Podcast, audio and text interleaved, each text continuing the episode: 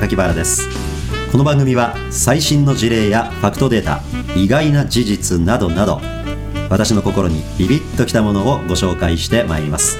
ぜひあなたのパワーアップとハッピーライフにお役立てください。それでは今日も行ってみましょう。この番組はデータサイエンティスト株式会社の提供でお送りします。日本ってね世界最高クラスの建築大国だってご存知でした？どういうことでしょう？あの世界にはね有名な建築物っていっぱいあるじゃないですか、はい、あの世界的な建築賞っていうのがあるんですよね、はい、もう世界中の建築家がその賞をもらえたらもう建築業界でいうノーベル賞だみたいな。建築業界でいうアカデミー賞だみたいな、うん、まあ、そういう賞があったりするんですけど、まあ、その中の有名な一つにねプリツカー建築賞っていう有名な賞があるんですね。でねこのねプリツカー賞はね過去にね何人が受賞できてるかと言いますとね50人弱かな受賞者が世界中にいるんですよ。この中でね、はい、日本人受賞者なんと8名いて、えー、これ世界最多なんですよ。そうですか、はい、一国から8人もプリツカー賞の受賞者出した国は日本だけなんです、えー、これなんで皆さんがあまりご存じないかっていうとね世界の建築賞でなんと日本人が受賞しましたって。これがねあんまりニュースで大々的に扱われないんですよ。なんででしょう？民放のテレビ番組なんかでもね、はい、うわもうこの度プリツカー賞でこの世界的な建築賞で日本人のね磯崎新さんが今年の受賞者になりましたとかって。やってないでしょ？聞いたことないこれね世界他の国の方が騒いでるんですよ。で日本っていうのはなんと建築物のすごい国だと。確かに言われてみたらその地震大国やし構造設計はねもう元から定評があった国。そこに最近はその日本人のデザインセンスとかが伴ってきましてね、はい、まあここ数十年は日本人建築家っていうのは世界でめちゃくちゃ評価高いわけですよね。でイギリスにもねそのクラスの非常に有名な建築賞があるんですけれどもね、はい、まあ、そちらの賞はですね長谷川逸子さんというこれまた伝説の女性建築家ですよ。この方がねまた賞を取ったんですよ。もう世界中の有名な建築賞まあ総なめとは言いませんけど。なんでこんなに日本人がしょっちゅう受賞するのかと。言われるぐらい受賞してるんです、そこに何か必然性がありそうだ気がしますね。そうですね。あの社会背景的にはですね、うん、日本って一級建築士何万人ぐらいいると思いますか？ごめんなさい。全く当てずっぽうなんですけど、はい、3万人ぐらいいそうな気がする。その10倍いるんですよ。一級建築士ね30万人いるんですよ。でねその30万人のうち、はい、ちょっとここね諸外国と事情が違うんですけどね諸外国ですとそのその国で一級レベルの建築士資格を持っている方々の多くは、はい、大手の建築事務所にいたり所属したりとかしましてね、はい。まあ、割と大プロジェクトに関わっておられると。で日本はね大手設計事務所に勤めている一級建築士の人数ねたった3000人しかいないんですよ。残りの29万。ほとんどはね個人事務所みたいな小規模なね中堅小規模のところに所属してらっしゃってて実はこれによりましてね日本の設計シーン建築設計業界っていうのはねものすごい多様性が生まれてるんじゃないかと。割と自由にもう事務所それぞれのカラーを打ち出してね、はい、で大手がそういう小さな建築事務所にも実力さえあれば発注をする相談をする、まあ、デザインだけじゃお願いしますとか言ったりするわけでしょ、はい、これはねちょっと面白いんですよ。なんでこんな大事なことをね、うん、取り上げないのかなっていうのは不思議ですよ、うん、ジャーナリズムというかね、はい、報道関係者の皆さんのね意思にかかってるだけのことだと思いますし、はい、もちろんね視聴率も大事でしょうけど紹介すべきは紹介していくということですよね。なるほど。意外なところにそういう著名な建築家の方の作品っていうのがあるんですよ。大分県のね大分図書館。それってねもう磯崎新さんの作品なんですよ。はい、アートプラザって言うんですけどね、うん、あとね群馬県にある近代美術館とかですね、はい、北九州市にある美術館とかね、うん、あの写真見たらねああこの建物なんか見たことあるみたいな、はい、ですけどねそれがある場所は割と地方各地に散っていてあの地方に行くとやたらめちゃくちゃなんか面白いデザインの美術館があったり、うん、あしません？なんかそういうのってたまに。なんか金沢の21世紀美術館ってありますよね、はいはい、あそこもかなり人気を博している場所ですよね、ね、はい、あと秋吉台の国際芸術村とかね、まあ、全国にはいっぱいそういうのあるんですよ、京都のコンサートホールとかも。そうですしね、はい、あの奈良にもねあの100年会館って言ってねちょっとこう変わった形したね、はい、なんか謎の建物があるんですよ、うん、あの奈良100年会館とかか言ってね。だから、ね、そういうのがね世界的建築家の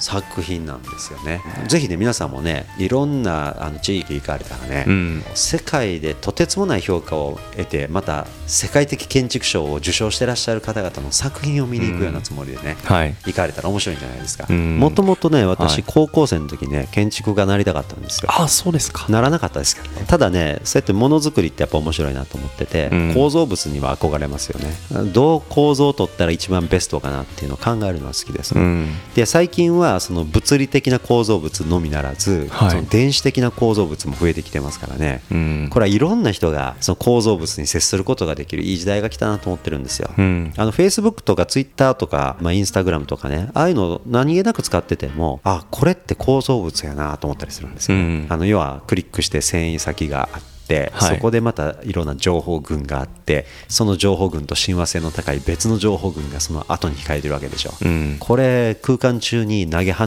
つとどんなその 3D 映像になるかなと。そういうの想像しながらね訪問したりしますよね。最近人間の想像力がこういうサイバー上の構造物にだいぶ影響を受けていることって多いのかなって僕も思うんですよね。業務オペレーションを作るにあたってそういうメッセージチャットもそうですしファイル管理もそうですし、同時に複数のタスクが並行して走っているとその一個一個のタスクをどういうふうにちゃんと区別をしながら配置をして同時にそれぞれにおいてコミュニケーションを取っていくかって、まあ、ツールを使えばあの便利な機能ツールあったりするんですけど、うん、そのツールに慣れきってしまってる自分からするとそこに新しく入ってきた人に作業をお願いするときにこんなに便利なオペレーションの仕組みってないよなって思いながらお願いするんですよ、はい、でもそのサイバー空間における情報構造に慣れてない方がそこに入ってくると一体この中にはどういうふうな情報の流れがあるのかって戸惑いを覚えるんですよね、はい、僕の中ではもうすごく整理整頓されているっていう情報構造にもかかわらずやっぱりそのツールに慣れてない方ははてって思考が止まってしまうんですよね、えー、やっぱそこ慣れるまですごく時間かかるんですけど慣れるとすごくスムーズに情報が流れる。慣れるまですごく時間かかる。そこのなんか脳みそがそこに適応していく過程っていうのは何かその人間の想像力がサイバー上の構造物にすごく影響を受けて、まあ、思考していくことへの態度変容かなって思ってですね。なんかそれはでもサイバーだけではなくこういうフィジカルな物理空間上の建築物にも大いに影響を受けうるんだろうなと思うとなんかそこのデジタルと実際のフィジカルの建築の間のなんか関連性にすごく関心を持たれている榊原さんの発想が面白いなって感じましたね。実際にあの脳のイメージしている通りに、はい、その映像を映写すると、はい、意味不明のぐちゃぐちゃのわけのわからない絵なんでしょうね、うん、建築物やウェブメディアの構造ってものすごくそれを単純化して分かりやすくして単純化のレベルで言うと多分脳で想像していることの100分の1ぐらいの状態になってるんじゃないですかね、うん、もっとこうシンプルに分かりやすく作りますでしょ、うん、実際その脳の細胞で起きてることなんかをい。ろいろ調べると面倒くさいこといろいろ起きてんですね、うんうんうん、なんか電気がこうなってシナプスがどうなってこうなったってもうわけわからない意味不明の状態なわけですよね、はい、あれをあのまんまこのリアル空間に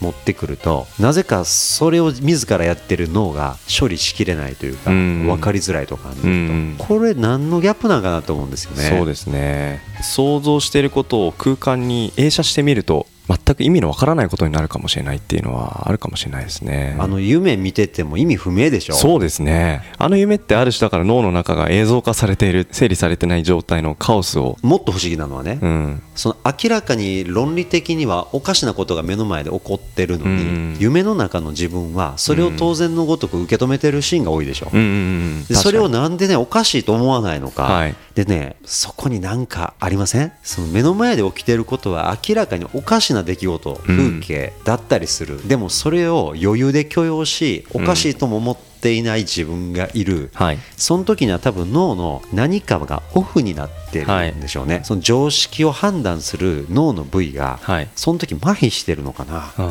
ですからどれだけねその発想が足らないとかね、言われるじゃないですか、うん、よく日本人は発想が貧困やって何を根拠にそんなことをおっしゃってるのかわからない人いるでしょう、その発想が本当に貧困だったらなんでこんなにたくさんのアニメが生まれなんでこんなに世界中の建築賞を総なめにし、うん、今やファッション業業界でも日本人はクリエイティブだクリエイティブだって絶賛されるのか、はい、ちょっと説明していただきたいですけど、あのねいずれにしてもねクリエイティブであるかどうかその常識をすっ飛ばせるかどうかっていうのをね、うん、僕ら日常やってんですね多分。だから考えなきゃいけないっていう方向性よりは脳についてるいろんなブレーキや、うん、なんかオフ機能みたいなものがね、はい、なんかうまく発動されてそれを抑制した時にね非常識なことも、うん、これ非常識なことを常識と思うようになってきたらちょっと危険人物ですけど、ね、そこのさじ加減っていうのはあるでしょうけれども、うん、でも常識を超える力が全員にあることは確かでしょうね。そうですね。ソッシーさんは、はい、クリエイティブな自分クリエイティブな瞬間っていうのはどういう時に感じますか？僕クリエイティブってすごい苦手だったったんですよ。そうなんです、はい、例えば小学生中学生の時は、はい、なんかクリエイティブな思い出で、自分が劣等感抱いた瞬間ってあったんですか？なんか美術とか評定の評価でいうと2とかしか取れないですしえそうなんですか？音楽も楽器何でもできるイメージありますよ楽器できないですし、えー、やっぱ芸術とかアートとか自分を表現するっていうことにすごく劣等感を感じながらもうある種そこから先はお勉強モードで、はい、左脳的に論理的に知識をインプットして答えがあるテストにきちんとパスするような自分を作ってきたわけなんですけど、えー、意外ですよね、うん、なんかソッシーさんはクリエイティブな印象ありますよ。やめてくださいだから別のクリエイティブがあるのかもしれませんね。かもしれないですね。あの同じクリエイティブでもね、うん、あのびっくりするのはねダンス表現がめっちゃうまい人も、うん、絵がめちゃめちゃ下手とかね。あとね、はい、絵がうまい人でも、あの下手馬系の絵はうまいけど、はいはい、馬馬系の絵は下手っていう人なるほどなるほど。簡単なイラストチックでポイントを押さえるの上手だけど。4コマ漫画で売れてらっしゃる作家さんの中にもね、うん、なんかそういうほらあえて下手に描いてる風なうまい人いるじゃないですか、うん、今だから写実的じゃないけどうまい。そうそうそううまいこと言う。写実系のやつは下手やけどもそれ以外のデフォルメ系はうまいとかね、はい、あと音楽はうまいことやるけど映画全然描けない人いたりするわけですよこれプロデューサーのレベルのクリエイティブもあればね、はい、ディレクター的クリエイティブもあればいわゆる実際に何かを書くとか作るレベルのアーティスト的なクリエイティブのもあったり、現代美術なんか見に行きますとね、はい、いわゆる単にお絵描きする単にものづくりするっていう以上の、うん、なんか別の要素を加えた作品なんかもあったりしますでしょ？ありますよね。以前ニューヨークの現代美術館に行った時に、はい、まさにそういったインスタレーションがあったんですけど何かっていうと、えー、古びた子供用のマウンテンバイクが30台ぐらいそこに積み重ねられて置かれてるんですよ。空間の端っこにですね。それってある種自転車を置いてるだけじゃないですか何か絵を描いてるわけでもなく音楽をしてるわけでもなく。自転車一個一個自分で作ってるわけでもないじゃないですか。でもそれで何か表現しようとしてるってその行為自体がアートだしクリエイティブだなって捉えることもできるわけです、まあ、それは結果その自転車たちがあるそのニューヨークのエリアで放置されててその放置されたそのもともと自転車を使っていた子供たちが今その街そのエリアが立ち退きをしなければいけなくなってしまって、まあ、いなくなってしまったんですけど、まあ、自転車だけが取り残されたっていう、はい、なんかそういう昔いたその風景とそこに住まう子供たちのことを思いを馳せてそこに自転車を積み重ねるインスタレーションを作った。なんかそんな感じのものだったわけなんですけど、やっぱりそこで伝えたい表現したいものがあったっていう前提でアーティストがそういう表現をしたんだろうなと思うとそれも僕が感じたクリエイティブと近しいかなと思ったりしました。クリエイティブっていう中にもめっちゃいろいろありますね、うん、多分人間がまだ認知できてないようなクリエイティブ領域ってあるかもしれない、この番組はデータサイエンティスト株式会社の提供でお送りしました。